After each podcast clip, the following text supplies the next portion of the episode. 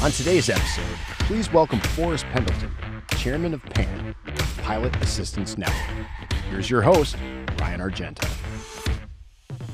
Welcome back to another episode of Engage. I'm here with Forrest Pendleton. He's the chair of the Pilot Assistance Network, PAN. First of all, Forrest, welcome to the show. Welcome to the position. Thanks for being here and thanks for all you do for the Delta pilots. Yeah, thanks. It's my privilege. I'm excited to be here and talk with you and talk about. Pilot mental health is something I'm passionate about, and I'm happy to talk for hours about it.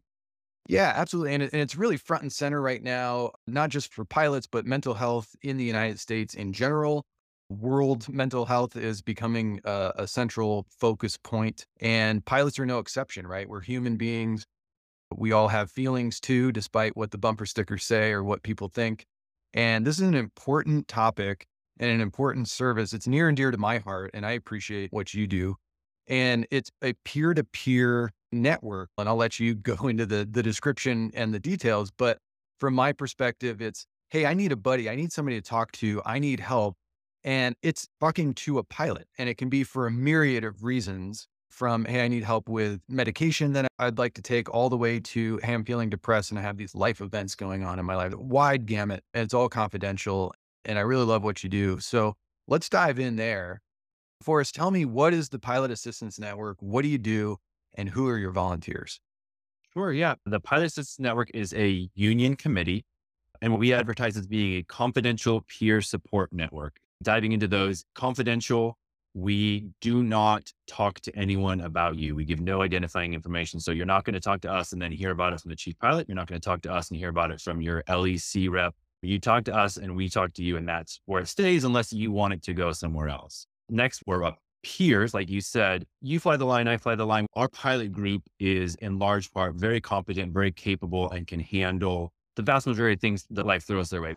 When I'm going through a rough patch, I can talk to my sibling or my neighbor and get some help. But they're a teacher who's home every night, makes it to all the parent teacher conferences. So they just don't really understand the challenges of being a pilot and what that brings. And so we are peers. We are Delta pilots. Some of us are on long term disability, but the vast majority of us are active flying the line pilots broadly, what your life looks like. And then, yeah, we're a support network. We're take a wingman approach to it. We are, we're not going to take ownership of your problem, but we are going to walk through it with you. We're going to explore different paths that you have available in front of you, help you see the different options that you have. And then we're going to walk with you as you choose which path you want to go down. We're not therapists. We don't provide therapy, but we're really good at listening. Talk therapy is really valuable, and different studies say different things, but up to somewhere around 50% of the efficacy of talk therapy is just in the empathetic listening, the non judgmental hearing what the concern is. I think there's incredible value about taking something that's overwhelming and taking over your mind and speaking it into words, giving those limits, those boundaries to the problem. And that's what we can do. That's what we can offer. We can sit and listen to what's going on with you, not worry about judging you about what decisions you've made so far, and then help you form a vision for what goes forward. We have got about 40 volunteers, give or take, that are on the call service. And most of the volunteers are DEI trained as well. Some callers that only need one call. After the end of the call, okay, I'm feeling better let's move forward. We also have callers that talk to their PAN volunteer for weeks, months, even a year as they're going through whatever challenging thing that is in their lives, whether it's a parent who's sick and, and on their way to the, the next chapter of life, or a child who is taking drugs, or what, whatever that is, we can walk through it with you so that you're not alone, which is the biggest challenge in today's world, I think, sometimes. Yeah, I think it was Ram Dass that said, We're all just walking each other home. Yeah. And this is what it's all about. And I think you make an important distinction of we have people in our lives that you can talk to. You can talk to your parents or your family or a friend. You could even talk to a therapist, but they're not pilots. And yeah. and that's an important distinction is that when you call a volunteer, they understand the the intricacies of what you talked about. Hey, I'm going through a divorce or my parents are sick and I'm I'm dealing with that. But I'm also starting a six day trip tomorrow and I know I'm going to get rerouted and I'm supposed to be in Oakland and I'm going to visit my parents who are sick, but I know I'm going to get, there's all these things that a volunteer can go, yeah, I totally understand. So here are some options that you can take, right? There's an innate understanding of our careers and our lifestyles, which I think is an important distinction. You mentioned you're not therapists, you're not uh, qualified medical personnel, and that's okay. But you do have access to a number of resources, right? If if I get to a point with you and I say, "Hey, I think I do want to talk to a, a therapist," are you able to help guide that as far as how a pilot seeks help? Yeah. So we have a lot of tools in our toolbox, and we also know what tools are in other groups, toolboxes to help the pilot. That's when I was talking about looking at potential paths. We can help you realize what options are there for you. So if a caller says, Hey, yeah, I think I want talk therapy, great. Here's the different ways you can do that. Here are the concerns or the benefits of the different ways. Here's how you can pay for the different ways. If a pilot is going through a divorce or something specific like that, we know, hey, the Pilot Family Matters Committee is a great resource for that. Let's talk to them. Or I regularly call a chief pilot on behalf of the caller with their permission to advocate, say, hey, this pilot is talking to PAN. Here's the concerns. We need them to get this next trip off their schedule. We have a lot of resources available for those pilots. At the end of the day, being a pilot at Delta, there's an overwhelming amount of information to keep track of, right? We need to keep track of all the updates and all the things in Aerodocs. For that 99% of the time when we're on top of things, we don't need this. It's hard to know when you get to that 1% of time, what available resources there are. And that's what we're trained in. Our volunteers have that information and can help you walk those next steps. Yeah, that's a great point. And I will say most chief pilots are very pro pan. In fact, I've heard stories of I've gone to the chief pilot to get some time off to deal with a family matter. And the chief pilot says, Hey, have you talked to Pan? And so there's some compassion there, or at least uh, overlap there. Are you experiencing that as well? Yeah, we have a generally speaking a great relationship with all the chief pilot offices. They see us and recognize us as a resource for our pilots, and they send people our way that think that who they perceive could use our help. And they also uh, are really receptive when I call and say, "Hey, again, this is always with permission of the caller, but if the caller asks me to, I'm happy to call and say, Hey, I'm talking to this pilot. This is broadly what's going on in the life, or even not say, Hey, we're not going to get into details, but this pilot needs his next four day laws in order to deal with personal things. And we rarely, if ever, get any pushback. They are appreciative of the fact that we're helping. We are advocating for pilots just like they are. And we have a great relationship there. Awesome. I don't want to jump too far ahead, but how do you get a hold of PAN? Historically and today, our primary way of getting a hold of, of us is by calling a phone number. So if you call, it's 888 4 DAL PAN. It's also 888 432 5726. It's 888 for D A L P A N, if you can remember that. And I will put those phone numbers on the description of the podcast to make it easy for you. Yeah, that's the primary way you get a hold of us. But additionally, we have just recently created another means to get a hold of us, which is a website based. Actually, if you don't mind, would you be willing to walk through it to help our the listeners see how hopefully simple it is? Yeah, let, let's do it. So before we jump into that, I want to ask so I'm feeling like I want to talk to a PAN volunteer and I call 1 800 4 DAL PAN.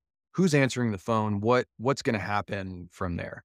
Great question. We pay for a call service, a company that picks up the phone and says, You call Pilot Assistance Network. Would you like to talk to a volunteer? You say yes. Then they put you on hold and they call down our call tree until they connect to an available volunteer. And then they connect you they hang up. So it's just the caller and the volunteer, and it goes from there. Hopefully, that's only a one or two minutes on hold, sometimes depending on the time of day. And our volunteers are active line pilots. So they're out flying the line. Sometimes it can take a little bit longer to get in contact. That was one of the reasons why we decided that doing the pan position report was a great alternative to that. So for those people in the younger generations who just don't prefer a phone call or for people who feel like waiting for a little bit to get in contact is untenable, doing a pan position report is a way to get in contact with the pan volunteer without having to pick up the phone. So the way it works is you go to the Delta ALPA website, which is dal.alpa.org, and log in and then click into the Pilot Assistance Network homepage. Again, I'll link that to the description.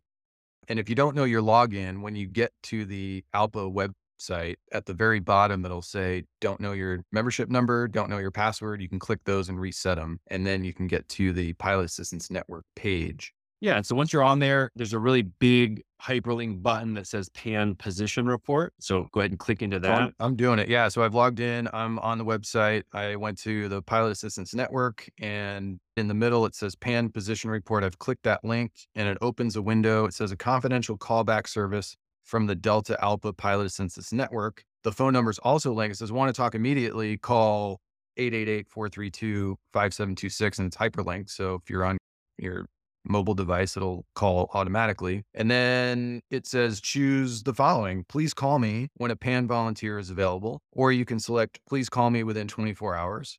Or it looks like you can select please call me at the following time. And when you click that, it opens a calendar. You can select the date and the time. Yeah, and what so the- happens there? Somebody's the- going to call you. Yeah. So the whole idea of this is that you put in information and then we will call you. The only things you have to fill out are uh, when you want to call and your phone number, obviously, so you can call you. There's also optional things for your name if you want to, and a general concern, again, only if you want to, and then hit submit. It's really easy, takes 30 seconds. That produces a email that's sent to the PAN leadership. We get it, we assign it to a PAN volunteer, and they will call you back. Hey, I want to talk to someone at PAN. I don't feel up to talking right now, but I know that tomorrow I've got an hour starting at 9 a.m. Eastern. You click the please call me up, you put in that information, you put in your phone number, and PAN volunteer will reach out to you tomorrow at 9 a.m. Eastern to have that call. Yeah, I, that makes sense. I think that's a great way to do it because a, I think it's probably a sometimes a difficult call to make, right? You're Yeah. dialing this number, you're talking to a stranger at the call service, and then you don't know who's going to pick up the other line. It's going to be a Delta pilot. They're going to help you. They're very compassionate people. But if that is not your style, then yeah, this is a great way. It's, it's like when you call customer service, you're on hold and it says press eight if you want to call back. Now somebody's going to call you back when you're in a, a time and a place where you can maybe get to a place that's quiet and private and have that conversation. You talked about confidentiality, and I, I want to hit that again because on the form, you don't have to fill out your name. It says optionally, you can tell them what the issue is about, but you don't have to. And so, in that confidentiality setup, so now you're on the phone with a volunteer, and do you have to give them your name? Do you have to say, I'm a 320 pilot? Do you have to say, I'm a captain or, or an FO? Could you just say, Hey, I'd prefer not to tell you my name, but here's what's going on. And I need some resources. I need some help. Yeah, it's your phone call. You get to make the decision. So up front, I just want to make sure we, we, it was really important to us when we created that website that we got confirmation that website is isolated from the general ALPA websites. There's no way for them to capture that information. If you put in your general concern, that doesn't go anywhere besides to the leadership of PAN. And then we obviously keep that confidential. Additionally, on the phone call, you get to decide how much you want to tell us about yourself. Understand though that what you say is confidential. It will not go outside of that phone call without your permission. So you don't have to tell me anything that you don't want to. However, you can tell me all the things and it doesn't go anywhere. So you can say, I'm feeling depressed and not be worried about that ever coming back to haunt you in the future or having someone else find out about that. Yeah, it's not transmitted to the company in any way, the FAA No. in any way. This is truly a confidential chat. it's not even transmitted within the pilot assistance network. According to ALPA rules, there's always a second touch. The volunteer who's talking will contact after the phone call, contact one person in the leadership of PAN to go over the conversation.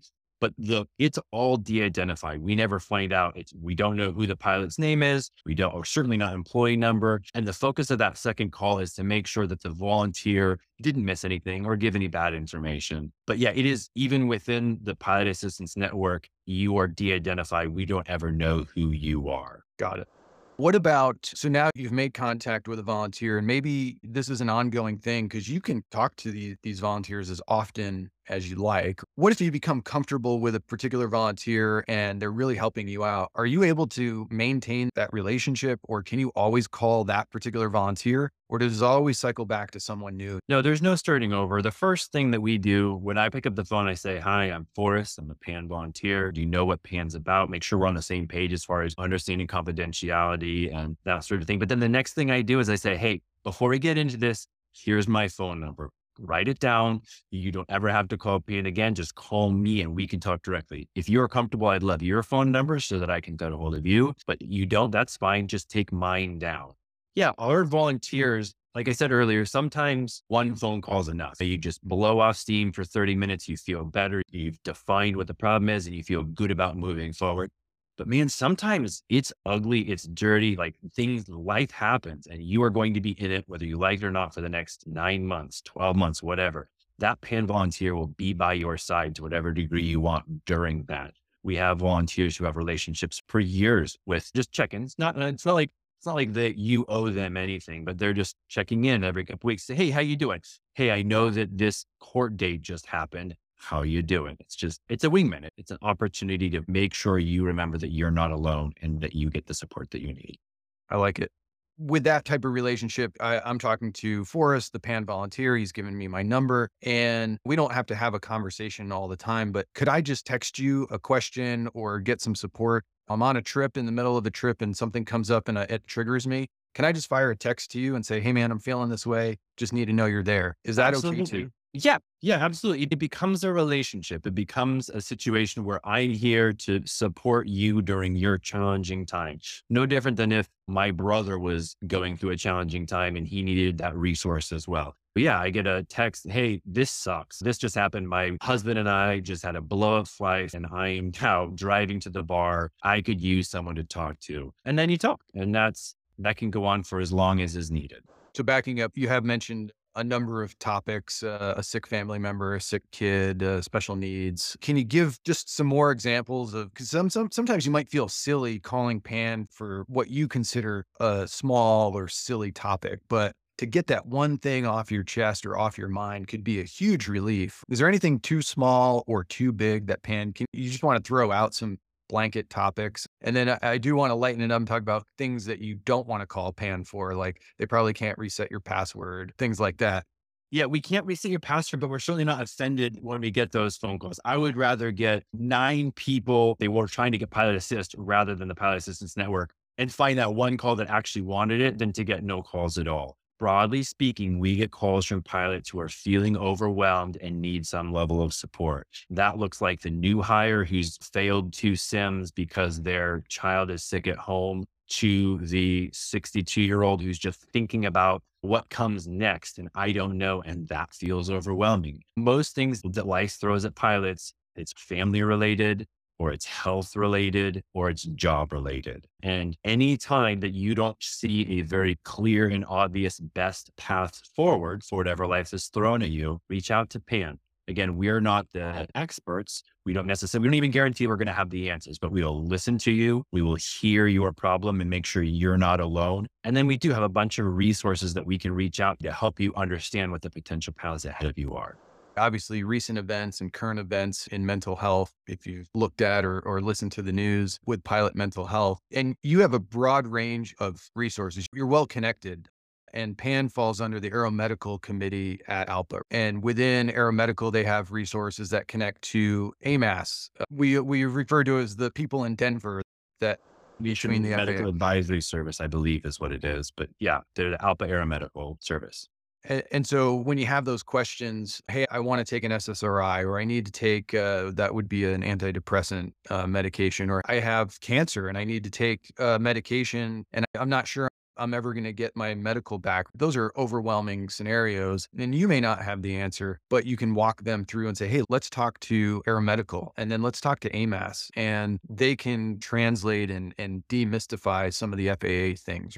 I like to say our expertise is only an inch deep but a mile wide. We know what other people do know, right? So I don't know the details of how to go onto LTD for cancer or how to go through the process of coming back, but I know the people who do, and I have personal relationships with them. And so our volunteers can say, Hey, I'm going to connect you with an aeromedical committee and so that they can help you with that specific thing. Or I'm going to connect you to the retirement insurance committee so that they can help you transition onto LTD. Or here's AMAS, here's what they're amazing at. And here's their website that you can go on and look up medications and whether you can take them and fly or not. We can point you in the direction of the experts because that's what we're really good at. And then we can also walk with you while you're going through that. So we're not going to just point you in that direction and say, bye.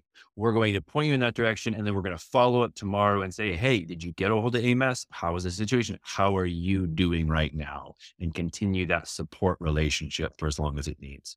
So, right, you mentioned mental health and specifically pilot mental health as being in the news. It was crazy to me. I knew we were doing this podcast today. When I opened up the Seattle Times this morning, I actually didn't even need to open it up.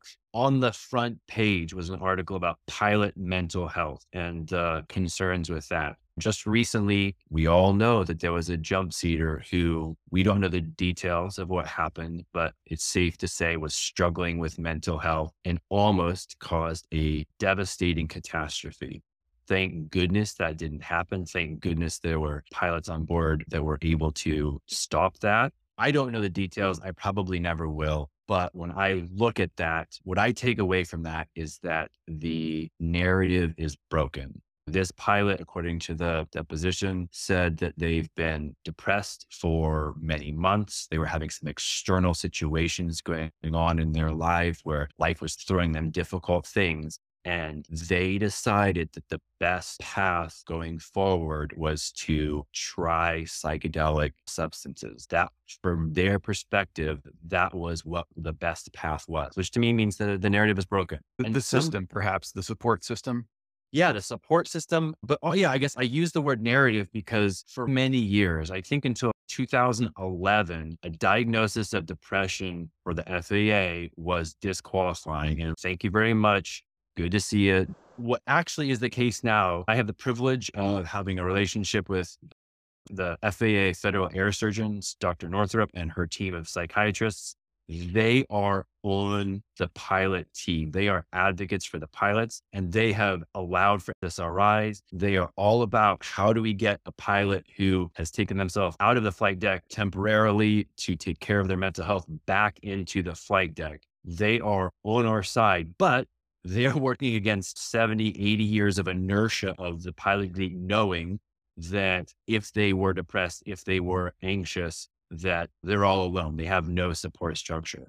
And so we need to do a better job of changing that narrative of letting our pilot know what resources are out there, know that feeling depressed is not going to end their employment, that there are ways to get mentally healthy for the long term and still be a pilot. Yeah. So really, it's debunking the myths or debunking, like you said, the 80 years of momentum that pilots are fine your pilot is, has no mental health issues. He, he or she does not see a therapist. They are tip top all the time, type A personalities, detail oriented, first in their class. And for the most part, that's probably pretty true.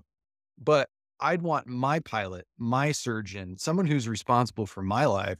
It's like, how's your mental health, buddy? Oh, did you go to your therapist? Did you go to yoga today? You're feeling good? Yeah, let's do it that's a different kind of vibe that we should be really looking for and supportive of. And it sounds like through slow movement, but it sounds like there is movement with the FAA in supporting pilots who need to take that time off to get back into the cockpit. This isn't a career ender. You don't have to stifle things or push it down. Things are changing, right?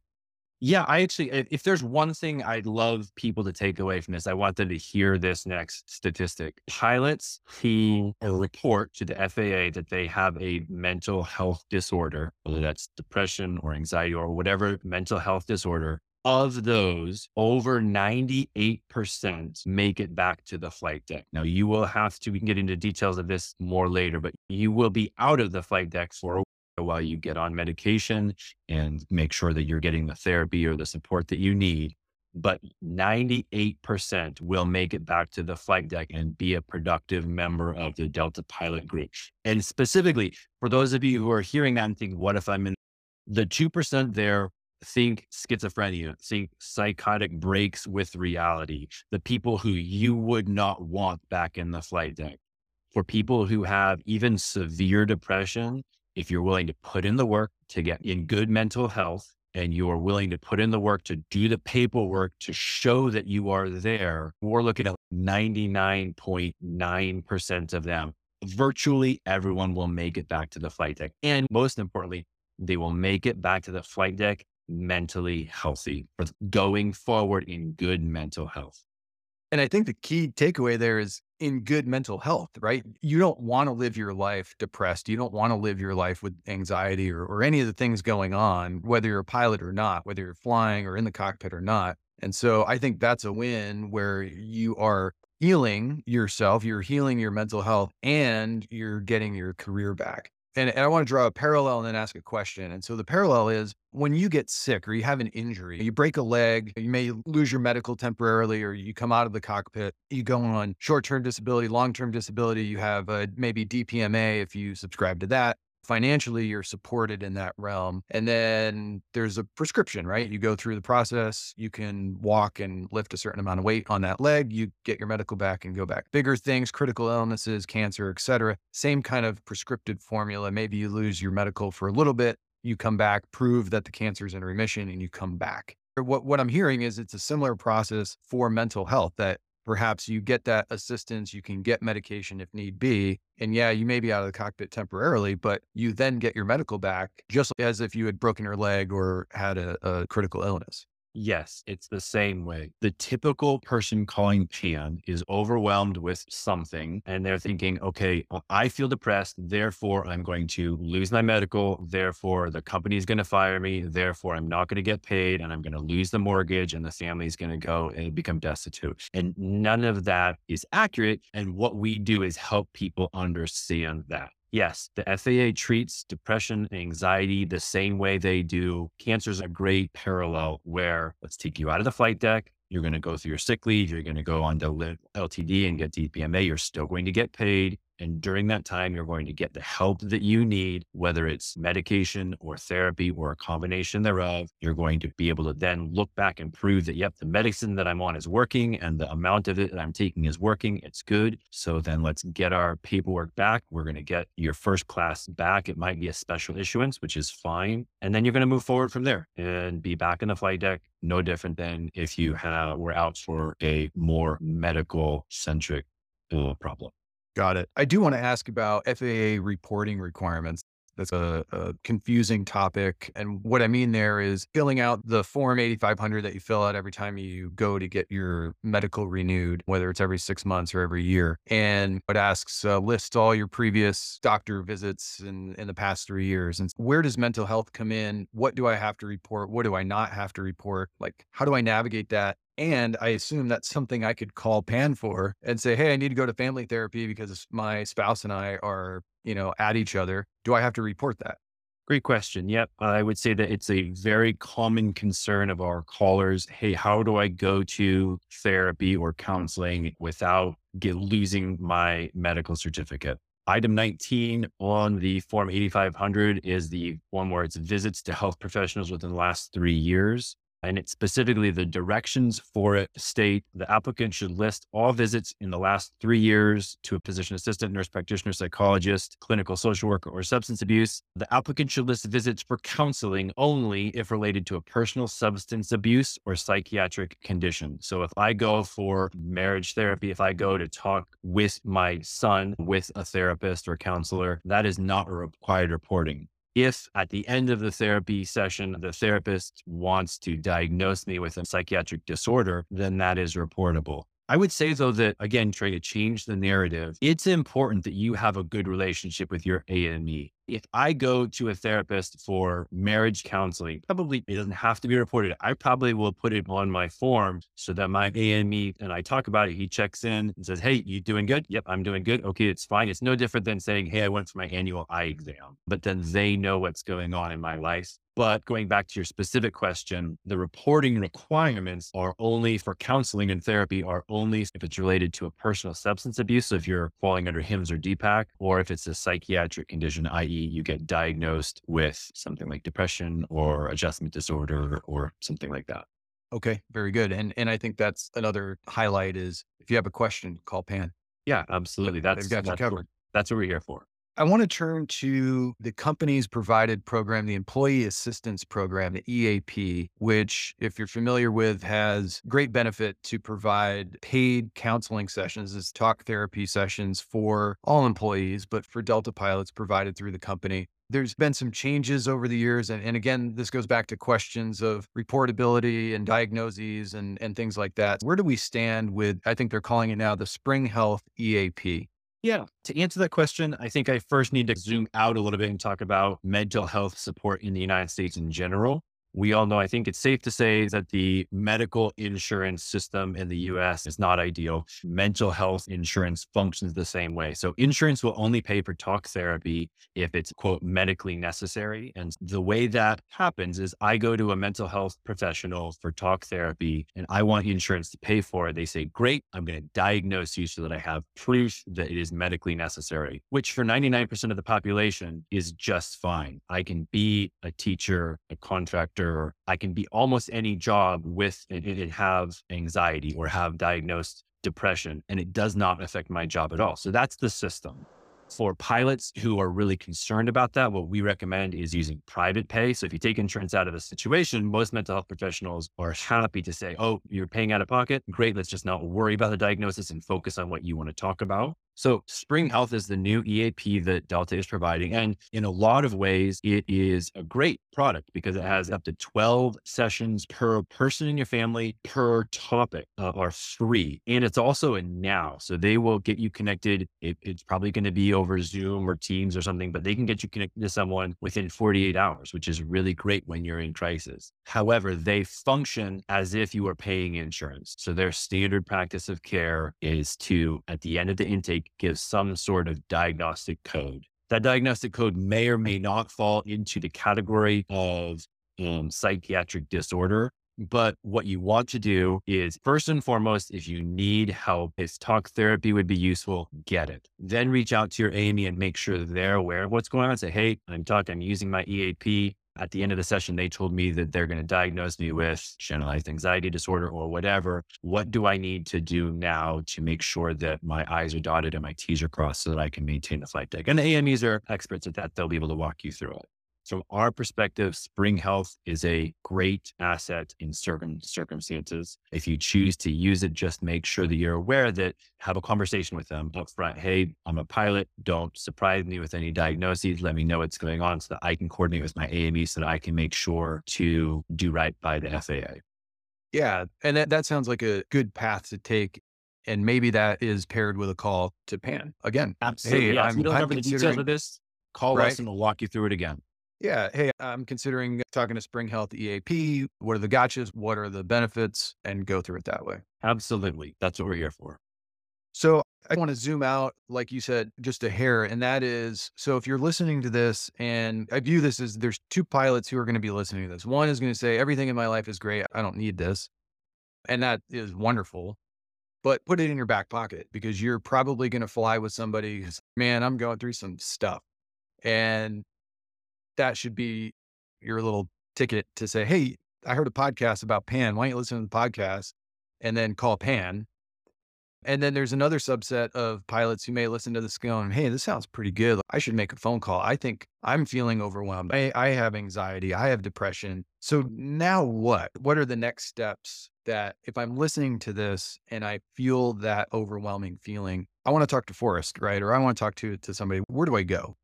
Big picture, you are feeling depressed and now what? First thing to do, reach out to us. We are going to be there with you and we'll help you walk through the steps. The steps are broadly going to look like calling in sick, using your sick time, and then so let's take it. It's a, it's a couple different ways. It's your interaction with the company, your interaction with the FAA and your AME, and then how you're getting healthy again. For the company, you're going to go on sick leave. You're going to use up all your sick leave and then go into long term disability with DPMA. Short story, you're still going to get paid and you're still going to stay employed. From the FAA, you're going to start working with your AME and start getting the help you need. So, whether it's medication or talk therapy or a combination of the two, and you're going to start annotating what's going on so that you start having a history of that. It will take some months to get established on the right regimen of medicine and therapy and show that it is working and then it will take some time to put in the paperwork to get the FAA to give you a thumbs up for the medical, but it will happen and we'll walk through it with you. And then, yeah, the getting healthy, it's going to be working with a psychiatrist, most likely to figure out what FAA approved medications work best for you and what doses work best for you. and then working through, again, with a psychiatrist or a mental health professional, some sort of talk therapy to help you get to a good, healthy place mentally. And then once you're there and once that paperwork goes through, you're back in the flight deck most of our volunteers or people who have used PAN themselves and found it useful, found it helpful to help them through that challenging time and want to pay it forward. So when you're calling, you are often talking to someone who has, in some level, been there, done that. In fact, I'm hoping to coordinate with you, Ryan, for real soon. Let's do another podcast where I have one or two volunteers on who have been through this very thing. So rather than me saying, here's the process to get through it, I can say, first, you're going to do this. And then they can come in and say, here's my experience with that. So the listeners can hear from someone who has actually walked through it and hear that first person's story about it. Love it. Yeah, we'll absolutely do that. And this will be a continuing relationship between the Engage podcast and PAN. I think this is hugely important, important message to put out and a wonderful resource for everybody for Delta pilots for sure. Yeah, thanks for your time. I appreciate your willingness to do this. Hopefully, you can hear I am passionate about this. I think that the mental well being of our pilot group is of foremost importance, and PAN is a resource for you and for the rest of the pilot group. And so I'm glad to have the opportunity to talk about it and let people know about it because we're only as useful as we are known. And if people don't know us, they can't use us, we can't be useful. I'm glad for this opportunity. Thanks so much, Forrest. And and I know several of your volunteers and they are equally as passionate about it. And that's so important and so appreciated from the pilot group. And so again, thanks for all you do and thanks for supporting Delta pilots and walking us down that path. And we appreciate it. Hey man, it's been my privilege and pleasure. You're listening to Engage, the podcast for Delta pilots. Follow us on Spotify, Apple Podcast, or your favorite podcast platform and receive notifications when a new episode is available.